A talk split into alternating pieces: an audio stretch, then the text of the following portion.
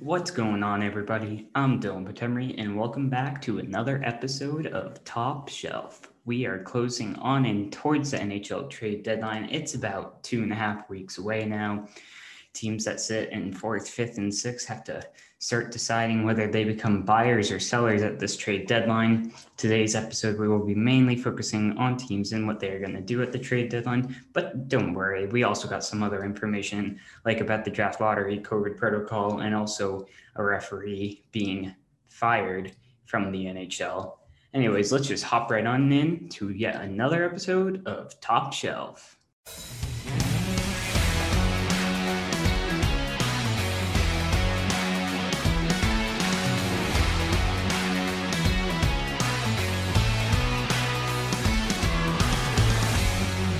Alrighty, so to open things up, just this morning it was revealed by the NHL that there was going to be some changes made to the NHL draft lottery. The drawings in the 2021 draft have been reduced from three to two. Now, if you don't know what this means or you're not really sure about the draft lottery and how it kind of works, don't worry. I'm going to do my best to explain it to you. So, all the teams that don't make the playoffs get put into a lottery system with the worst team having the best odds to get the first pick and the second worst having the second best odds to get the first pick and so on all the way up to 15 however next year this will be changed to 16 once the seattle kraken get into the nhl because there is 31 teams currently so 16 make the playoff 15 don't. Next year there'll be 32 teams 16 will make it and 16 won't. So what normally would happen is the top three picks one two and three would allow any team to jump up to them. If, let's say, the 14th worst ranked team jumped up to the first overall pick, then it would go that 14th team would have the first overall pick, then the worst team would have the second overall pick, and then the second worst team would have the third, and all the way proceeding down. Now, what can happen is, or what used to be able to happen, is that three teams could jump up into those one, two, and three. Like you could have the 12th worst team, the 14th worst team, and the 15th worst team all jump up to be one, two, and three. And this would drop the worst overall team down to fourth. Now, this happened last year with the Detroit Red Wings, who got knocked out of the top three despite having the worst record in an atrocious season. So now this year, only two teams can jump up, meaning that the worst pick can only the excuse me the worst team could only have the at worst a third overall pick. I hope that made sense to you all um, who don't understand the draft lottery. Um, two other changes that are also going to be made is for 2022. These won't apply for this year. So, one of these changes is that teams are going to be restricted from moving up more than 10 spots in the draft lottery. So there wasn't really much explanation on this when I was reading about it, and there's a few questions I have about it. So I'm gonna give my own opinions and kind of see and see if I can kind of work out what they were trying to say. So in the NHL, there are obviously 31 teams, 16 make the playoffs, leaving 15. Actually, there'll be 16 because this will be through 2022 when the Seattle Kraken will be involved if teams are restricted to only moving up 10 spots and we're only allowing for a draw for the first and second overall pick, that means the furthest back that a team could move up is from 12th because 12th to second is 10 picks.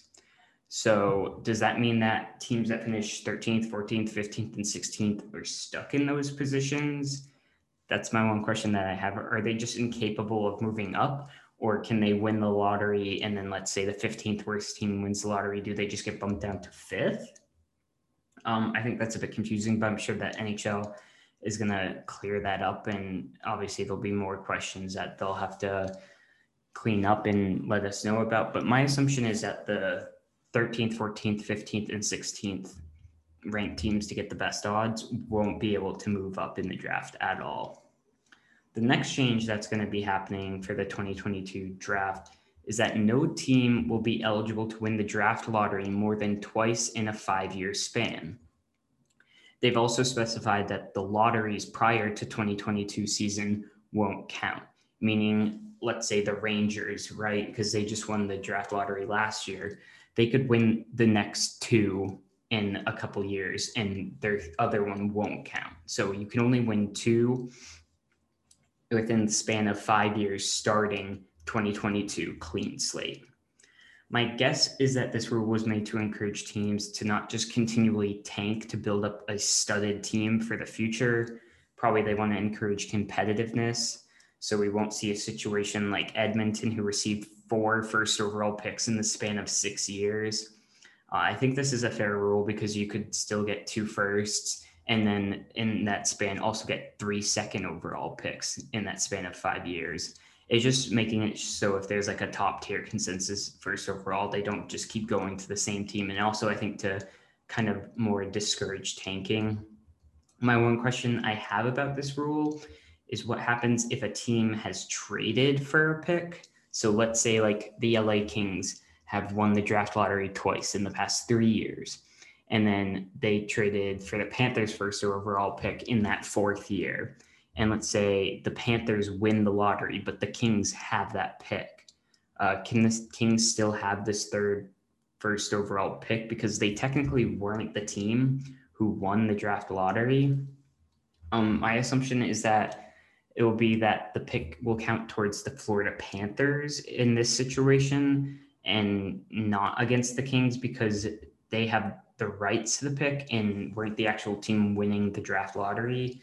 Um, I guess we'll, we'll, just have to wait and see. And I'm sure there's numerous other questions that GMs and other teams will have to figure out more and more as time goes along. But overall, I think the purpose of this is to allow for there to be an evenness throughout the NHL. The whole point of how the draft order goes is obviously the team that wins the Stanley Cup doesn't get the first overall pick as a reward because then whoever won the Stanley Cup get the best player, then probably win the Stanley Cup and get a first player, and it would keep going like that, and they would just have a dynasty. So the whole point is to kind of have parity throughout the NHL, and I think they want to try and prevent teams like the New York Rangers last season, there was a huge fuss about this last year, and it, like it was potential that Edmonton or Pittsburgh, who who just missed out on the playoffs, could have gotten Alexi Lafreniere, and if that happened, everyone would have been so mad. Uh, I mean, the Rangers still have a very young core, but the Rangers just missed out on the playoffs and get the first overall pick. It doesn't seem like the most fair, and Detroit, who has been consistently just cursed in the NHL draft, can getting the best odds to win the pick and then dropping out to fourth. Um, overall, I think the, the whole point of this is just to one discourage from teams from tanking with the two out of five, but then also like allow for teams who are worse to have better odds at getting that first overall pick or second overall pick and so on and so forth. We also just recently found out this morning that former NHL referee Tim Peel has been banned from refing NHL games. In the game between the Predators and Red Wings last night, a soft tripping penalty was called on Nashville's Viktor Arvidsson. Peel was actually caught saying on a hot mic, it wasn't much, but I wanted to get an F effing penalty against Nashville early in the, and then it cut out. Uh, the National Hockey League Senior Executive Vice President of Hockey Operations, Colin Campbell, said, quote, nothing is more important than ensuring the integrity of our game. Tim Peel's conduct is a direct contradiction to the adherence to that cornerstone principle that we demand of our officials and that our fans, players, coaches, and all those associated with our game expect and deserve.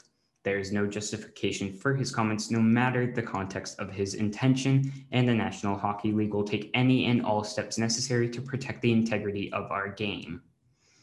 So, Tim Peel, who was 53 and had refed 1,300 games, was expected to retire at the end of the season.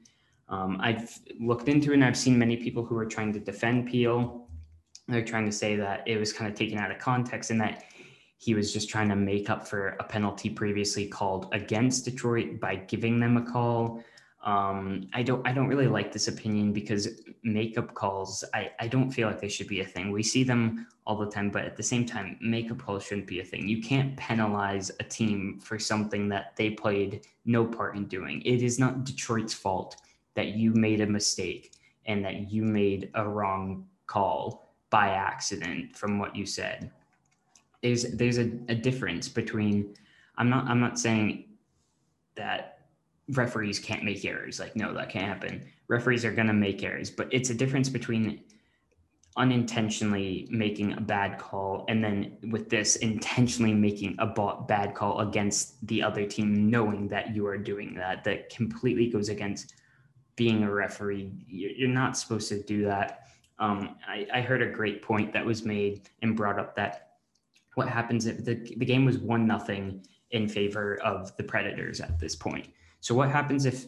detroit goes ahead and scores and makes it 1-1 and now they go into overtime and Nashville loses and they miss out on the postseason by one point. Now, I'm not one to blame referees for the outcome of a game or your season, but th- that has to be thought about. Like they would technically lose a chance of making the playoffs, and because that referee intentionally called against them and intentionally gave away a power play, which was pretty much embellished on the tripping call because he wanted to give a penalty against Nashville to make up for something of his fault. Like you, you can't intentionally make a bad call. That just goes against the integrity of being an NHL referee. So I think while people might think, oh, this happens all the time, referees make makeup calls, like you just can't you can't tolerate that as the NHL. And I think they they did a great job of handling this situation. So as we continue to progress we're going to switch topics now. Uh, as we continue to progress through the season, more and more games have been postponed due to COVID. Um, most recently included the Montreal Canadiens and Boston Bruins. The Bruins had two of their games postponed, one against the Islanders and one against the Sabres. Jake DeBrusk, David Krejci, David Pastrnak, Craig Smith were added to the list, followed by Sean Kuraly. They are expected to host the Oilers, excuse me, expected to host the Islanders on Thursday for their next game. Montreal Canadiens had three of their games that were postponed due to COVID protocol. They were supposed to play the Oilers today and Friday, but were postponed after forwards Joel Armia and Jesper Kotkaniemi were added to the list on Monday. The team also won't be playing the Senators on Sunday either, and their next scheduled game is expected to be against the Senators on Tuesday. This was the first time that the Scotia North Division had to have games postponed up there in Canada they have there have been 46 games, 46 postponed since the NHL season began January 13th, including 41 because of this COVID protocol, and five have been postponed because of weather related issues. This has truly been a season like no other before. It has been quite hectic. There's still so much rescheduling to do, and the, the standings are kind of all whack because some teams have played like five less games than the others, so it's it's kind of hard to determine where teams are at. And overall, like last we we saw last year when it was only the playoffs that the NHL played in the for to finish out their season. So th- this was new territory for them playing a regular season. Overall, I think they've kind of done the best that they could try and do. I'm curious to still see. I feel like we still haven't heard much information about how the playoffs are going to go. If they are they going back to the bubble? Are they going to do the bubble again? Um, I, I think they should. It worked very efficiently for them, but I know at the same time they do want to get fans in the stadium for the playoffs but we still don't know how it's going to work and which division is going to play which division when it comes down to that. I know that's still far away, but it will matter because also what is the Canadian team's going to do? I'm assuming because like what if, if a Canadian team makes it, well, a Canadian team is going to make it into the semifinals or whatever. So how is that going to work with them transporting back and forth between home in a way because the border restrictions – I, I guess we'll have to see. We'll we'll wait and see. Maybe we'll find out more later. Um, I want to move on to the Anaheim Ducks. Um, so Anaheim Ducks have kind of had a bad season. It wasn't expected that they were going to have the the best of season, anyways. Anaheim Ducks sit in dead last in the West Division with just 24 points. Um, their future does seem to be bright, though. I want to talk about their young guns, Jamie Drysdale and Trevor Zegras. Now, in Thursday's night game against the Arizona Coyotes, the Ducks won 3 to 2 in overtime. Jamie Drysdale managed to nab his first goal in his first ever game, and Zegras scored just a couple minutes later, making them the youngest tandem to ever score their first NHL goals in less than a two minute and 30 span. Wow. Uh, Zegras, who's 19 years old and 363 days, and Drysdale, who's 18 years and 344 days. Well, Drysdale's shot was just like a wrister from the point with a screen up front. Zegras's goal was the one that everybody was talking about. Uh, he received the pass heading towards the front of the net from Troy Terry and beautifully toe dragged around the goalie and slotted it just under the glove and above the pad. Drysdale managed to get a secondary assist on that first goal from Zegras and became the third defenseman in NHL history to have a multi point game in his NHL regular season debut before turning 19, alongside the great Ray Bourque of the Boston Bruins and Peter Svoboda of the Montreal Canadiens, which you could say is some pretty good company to be alongside. While the Ducks might not be looking the best for right now and have players like Rickard Rakell and Captain Ryan Getzlaf, who's been with them for so long, who might be on the move, both of those players, their future does look bright. Trevor Zegras led the men's USA uh, team to win an in the juniors in the world juniors he helped lead that team and against the strong canadian team who he was very confident about saying they haven't faced anyone like them yet and he backed it up. He was player of the tournament. Uh, the ducks look like they've got a, a, bright future going ahead for them along with their goaltender john gibson who's pretty young and signed very long term the final topic I want to get into before I start talking trade possibilities is the game between the Rangers and the Flyers, which was about a week ago from today, where the Rangers absolutely destroyed the Flyers nine to nothing, including a seven goal second period. Now, Mika Zibanejad had six points in that game and had a natural hat trick in the second period. Uh, Zibanejad has really bounced back after having quite the lackluster start of the season. And it's going to be important that he keeps going if the Rangers want any chance to make the playoffs. Um, the Flyers really have been falling off and struggling. They now sit fifth and just outside of the playoffs. They're three, six, and one in their last 10.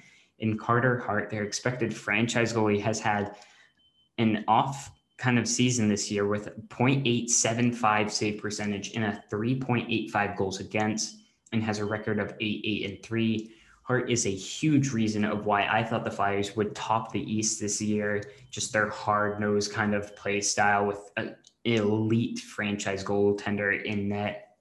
I had them topping out the division in my preseason predictions.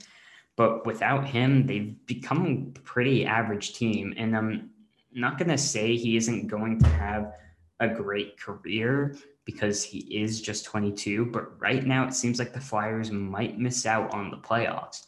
The Penguins were the team I was expecting to miss out, mm, like most recently, because they were struggling, but they've really taken off. And now the Flyers are struggling. It's it seems unlikely for them to make it into the playoffs unless they're going to probably have to make some acquisitions at the trade deadline. And either Carter Hart or Brian Elliott really need to find something in their bag for them to to make a push and make the playoffs. So now we're going to get into the trades and all the trade rumors and all of that. So the trade deadline's on April 12th. We have our most recent trade, which is kind of a small one. Uh, the Colorado Avalanche and the Buffalo Sabres made a deal where the Sabres sent goalie Jonas Johansson to the Colorado Avalanche for a sixth round pick. Not too much. Uh, this was just for Colorado to grab themselves a doable backup for Philipp Grubauer, who's been taking a large majority of the starts this season. Nothing really much else to discuss here. Um, as we look into that Western Division, though, the Blues have been struggling up recently and just recently lost Oskar Sundqvist uh, for the entire season. And he's one of a long list of injuries for the Blues. And questions have to be asked if they're going to make the playoffs. Now, I, I think they most likely are going to pull it back together, uh, recently adding Vladimir Tarasenko back into their lineup but a dark horse, look out for the LA Kings. They've been playing very well and are chasing right behind them and could very well sneak into that fourth seed of the playoffs in the West. As for trades being made in uh, the West, I, I don't see much other than what are the Sharks going to do. Uh, I've talked about the Sharks and their huge like situation with their cap space. Erik Karlsson said he doesn't want to give up because that's not what he came there to do in San Jose. But I don't see the Sharks going anywhere. Erik Karlsson, they're not going to make the playoffs, nevertheless, even the Stanley Cup. I have a feeling the Sharks are going to be stuck in like some sort of limbo, just in this position for a good time with all their huge contracts and like long tenured and on their team it's it's not really going to go anywhere um, by the time those contracts are up Karlsson's going to be in his late 30s and his Stanley Cup hopes are probably going to be gone so his best hope would be getting moved to another team but I don't know what team is going to take on his 11 million dollar contract he would they would probably have to retain quite a lot of that um, also on the same uh, the San Jose Sharks is Patrick Marleau, who returned back to the Sharks this season. After leaving, he left to the Maple Leafs for two seasons and then came back to the Sharks last season. And then he got dealt to the Penguins last season and now re signed back in free agency. Um, keeps coming back to the Sharks. But now Marleau has said he is open to being traded. He's not going to look for it or anything. But if any team is is open to trading for him or wants him, he's he's open to it. Um, but I, I really don't know what team is going to want a Patrick Marleau. He's not what he used to be. He's 41 years old. Uh, he would slot in probably as a depth winger if he makes it into the team. If anything, he really is just a veteran you want to bring into a young team. I could only really see him going to maybe like a team like the Wild, who are making a playoff push and have been really good. They're kind of a younger team. Maybe throw in a Patrick Marleau in there. I would say maybe the Panthers, but they seem to have their lines down and have been playing tremendously. I don't know if they would really want to shake anything up there. And I would say that he would fit in very well with the Blackhawks, who are a extremely young team. However, the Blackhawks have came out and made it clear that they do not want to trade for any rentals, which is exactly what Patrick Marleau would want to do. Uh, they've said that they are really looking to um, look to the future and aren't looking for any short term, short, excuse me, short term players. They do have a lot of cap space, however, and it could be due to the players they currently have out, but they don't want to lose any prospects and young players that they have. And there's also no sign as to what's going to happen with Jonathan Toews, who's been out this entire season, if he's potentially going to make a return. Um, there hasn't really been any communication between the two, the team and Jonathan Toews, about that possibility. He has been keeping up with the team and enjoyed watching them play, but no sign whether he'll make it back or not. The Blackhawks do expect to get back Dylan Strome from concussion protocol and also Kirby Dach, who has been out for the season after getting injured in like the preseason of the World Juniors. And really adding those two into your lineup is kind of like adding assets at the trade deadline. You get players that haven't really been in your lineup back into your lineup now. And it's kind of just like getting an, a trade line acquisition without spending anything. The Predators are another team who also sit in the Central Division and are undecided as whether or not they are going to be sellers or buyers they have Mattias Ekholm, who is determined to be the most sought after player in this trade deadline. The three teams in need of a top D man include the Bruins, Jets, and Flyers. You could also throw the Toronto Maple Leafs into that situation. The Predators are looking to ask back for a first rounder and a prospect and potentially some third asset um, in that trade. Uh, more recently, there have been news that Ryan Ellis might be available for uh, the D-man kind of area. Originally, he was supposed to be an untouchable for the Predators. However, now there's possibility that he could be traded, and the Predators are open to it after hearing what they could potentially get back for him. They also have Filip Forsberg, who's approaching an expiring deal, which might intrigue some teams. However, I think it seems unlikely, and they'll hold on to their star player as you can't just give up everyone and move on from every good piece that you have. Now the question is, do the Predators do the Predators sell out and just get rid of some of their expiring contracts and bring in some some prospects and some draft picks? Well, they they currently sit in the Central. They're in sixth place. They have 31 points. They're trailing behind the Blackhawks by just four points. So not, not really that far out they are. But do they think they can catch the Blackhawks and get up with them? I'm not really sure what they want to do. I don't think they have huge aspirations for the Stanley Cup this year, which might entice them more to be sellers than buyers, I would think. I don't know if they really have the team to be able to do it. Uh, Juuse Saros has looked very good for them. However, I think with what teams in Mattias Ekholm being very sought after, I think they're going to be sellers at this trade deadline. So we're going to go back and talk about the Buffalo Sabres, who have been a huge topic of conversation here on Top Shelf. Um, I I I feel so bad for Buffalo fans. Um, I don't know what the Sabres organization is planning on doing. I think they have Eric Staal, who's signed to a one-year deal. He's got to go. He's going to go. He's he is a very very solid center. Can do everything. He's probably not going to want to re-sign with with Buffalo, so they might as well move him. Um, teams like Edmonton, Toronto, Pittsburgh, and even a return to Carolina. All of these four teams, he could be expected to help bolster their bottom six, and most likely would probably be a third line center for them and then the return they would get per sell would probably include a first rounder and maybe a prospect.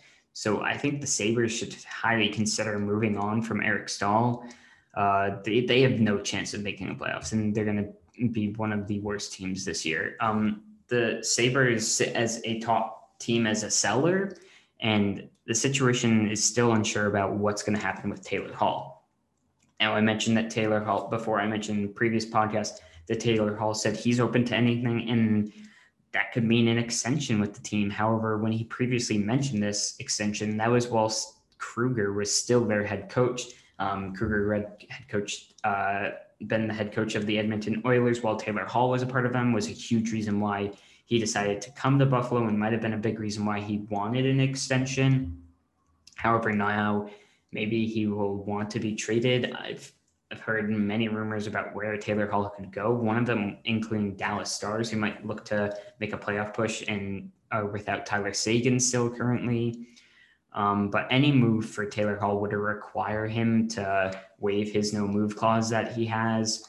Uh, so I guess we'll just have to wait and see. And as far as the update on Jack Eichel, he's still in the news. Uh, and despite him not saying anything about wanting a trade, you could only assume that he soon enough he's going to want to move on. Uh, and the Sabres have said they want four first rounders back from him, which is a huge asking price. But I think Jack Eichel could be well worth it for the right team.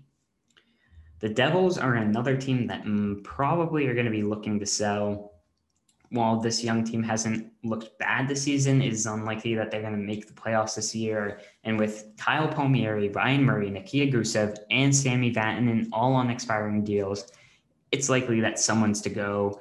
Ryan Murray might seem like the most likely to leave for like a second and a third overall pick to a team that needs a D man, like I mentioned, Bruins, Leafs, Jets guys like that, um, they would be getting back more than the fifth, which they had to give up. So they'll be getting a good profit out of uh, Ryan Murray.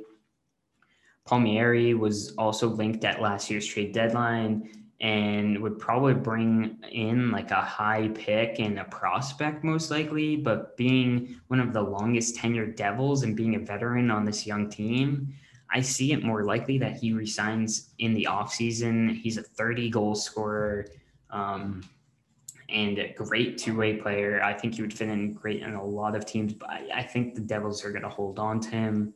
Nikita Gusev, who exploded last year, is off to a rough start this year and probably won't bring in what he is most likely worth. Um, maybe a prospect or maybe like a fourth or like a sixth, fourth and a sixth, something like that. Um, I see them most likely hanging on to him as the better option as they won't really get what they want from him. Finally, is Sami Vatanen, who was dealt last year to the Hurricanes when he was also on the Devils and he re-signed back this offseason. It wouldn't size me surprise me for him to leave again and kind of get the same return, a third round or maybe like a fourth round pick. He's a very good top four offensive defenseman um, and could help push a team into the playoffs. So that's where we're going to wrap up the trade talk for this week, but we will likely have plenty more next week and probably the week after. Now we're going to go into my three stars of the week. At number three is Victor Hedman. Victor Hedman had one goal, five assists for six points, and was a plus eight in Tampa's last four games, where they went 4 0.